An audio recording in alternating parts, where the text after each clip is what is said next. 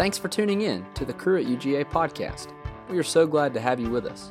Crew exists to call students to know God, grow in their faith, and go to the world. If you would like to get more connected with Crew at U G A, or if we can help you in any way at all, go to the show notes and click on the link, or follow us on Instagram at Crew at U G A. All right, let's get started. Hello everyone, welcome back to the Crew at U G A podcast. I'm Kyler, a full-time staff member with Crew, and with me again on the podcast is Crew at U G A team leader, Alan. Live from our cold, normal town studios, it's the Crew at U G A podcast! That's right. Winter semester. That's it. We're we're back. This is the first episode of twenty twenty-one. Yes, it is. Excited and to jump in. Chilly in it's here. Chilly outside, yeah. Yeah, well, Alan, it's good to be back on the podcast. For this episode, we're going to be briefly talking about something that we at Crew at U G A are emphasizing at the start of this semester. And though everyone is welcome to listen to this and participate in this emphasis with us, this episode is specifically for all of our Crew at U G A small groups that we have going on this semester. So, Alan, what are we calling people to as we start a new semester and really a new year? Well, it's really not complicated. We just want to start our year in prayer and fasting. Hmm. And we just want to call people to start with our eyes on the Lord. I think this is a really natural and normal thing to do. You know, beginning of a new year is a great time for self-assessment. It's a great time for stopping and saying, where are we? And assessing our needs and also examining our hearts and saying, where are our hearts? Mm. And let's face it, we've been living through some trying weeks in our country. Yeah. Um, a trying year right. with COVID. Mm. And viruses and just so many things going on. What would be more natural than to start this new year by stopping and seeking the Lord in it? And also fasting and all that comes along with that. And that's just how we want to start our year at Crew and with our students. And so we're just going to begin that way with all of our students here at U G A. Mm, that's great. So Alan, as all of our groups start this semester off with praying and fasting together, what do our listeners right now need to know about these two spiritual disciplines? What is prayer and fasting, and, and how should we approach doing them together as a Crew community at the start of the semester? Right. Well, I think most people could give you a good explanation of prayer. And, of course, there's different kinds of prayer, which I think you might talk about in your small groups here as we kind of launch into a prayer time together. Our heart is to seek the Lord. Seek His face. Yeah. Basically, we just want to start the semester with our eyes on Him. And so we're going to turn to prayer, and we're going to look for Him. Now, fasting goes along with that, and we add that in. And people aren't as familiar with fasting, right? Even though it's a very biblical concept, right? Let's talk for a minute about fasting and a little bit about what it is and what it's not. First off, let's just go ahead and say this. There's no New Testament command to fast. There's no box to check. Just like there's no New Testament command to have a quiet time. I mean, our relationship with God is just that. It's relationship. Mm. It's not just about checking the boxes of all the activities we do. And fasting is not one of those spiritual activities that we just check the box on. Mm. Fasting is a practice that, even though it's not necessarily commanded in the New Testament, it's often seen in the New Testament. You see the heart of the apostles and the believers as they very naturally fast. You see it in the Old Testament often, but we're not that familiar with it, I think, especially in college. And so we can get some misconceptions about it, right? Let's talk about what fasting is not first. When we talk about fasting, of course, we're talking about doing without something, mm. such as not eating. Usually fasting is food, but it doesn't have to be. We'll talk more about that in a second. But here's some things fasting is not. Fasting is not manipulating God. Mm. It is not something that we do to dive in and say, oh, I need to make God grant my wish. It's not like rubbing the genie's bottle harder, right? right? Fasting is also not making ourselves more spiritual. Again, mm. it's not checking a box to say, well, if I do this, I'll be more mature, and so I need to do this. Now, spiritual disciplines are good things to make us more mature, but we don't bank our holiness before God by fasting, right? And say, oh Lord, look at me, so I'm I'm better now, you should listen to me. No, mm. it's it's not it's not that.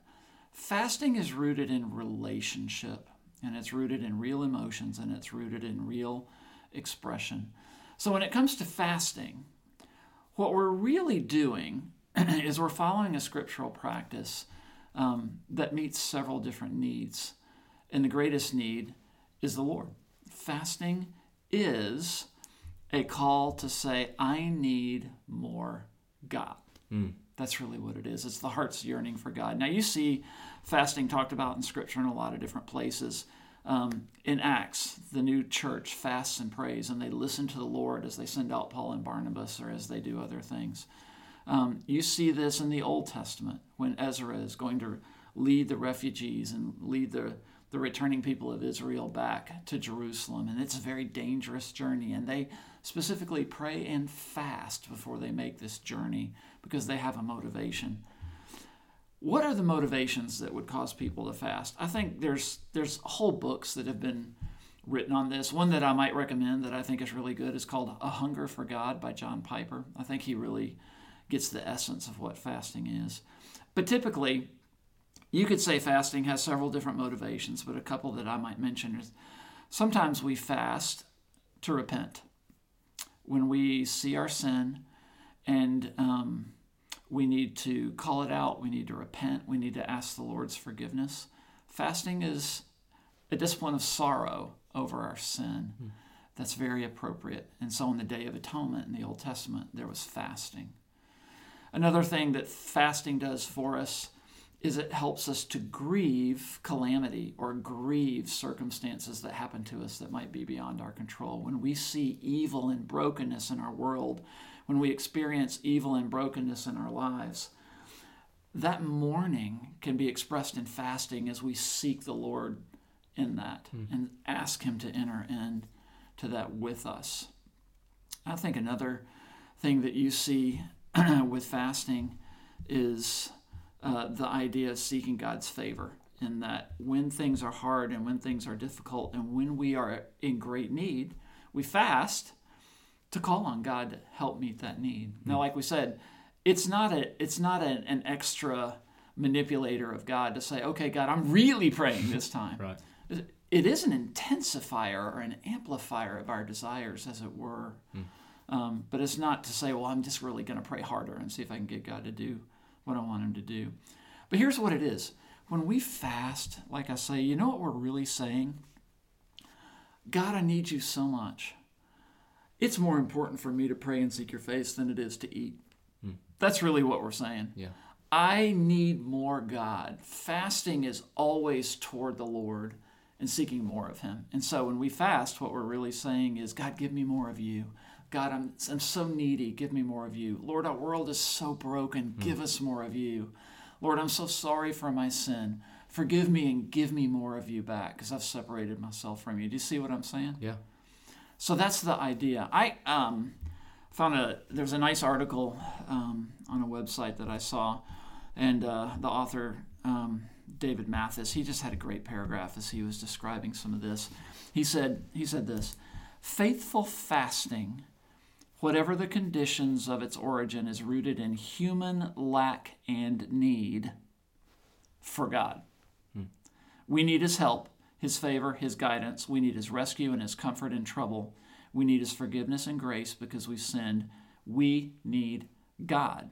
He, not human circumstances or activity, is the common denominator of fasting. I love this sentence right here. Fasting expresses to God our pointedly felt need for God. We have daily needs, and God meets them. And that's the idea, is that fasting expresses to God our need for God. And so that's what we're calling people, is we're, we're basically saying, hey, crew at U G A, let's lift up our eyes to the Lord. Do we not have a nation that needs our prayers? Hmm. Do we not need the Lord to satisfy our hearts when the world has been throwing so much at us, and there's been so much calamity with this virus, when there's been so much complexity and, and pain and hurt with politics? Hmm. Do we not need this if the Lord is going to use us on our campus this semester right. while we're still locked down hmm. and still can't meet and yeah. still have, have limits? Of course we do. I just can't think of any better way to start a new year than just going before the Lord all together for a week and saying, Lord, give us more of you. So, Alan, practically, what does this look like for us? Like, as we commit to prayer and fasting this week, what are some practical ways for us to engage in this?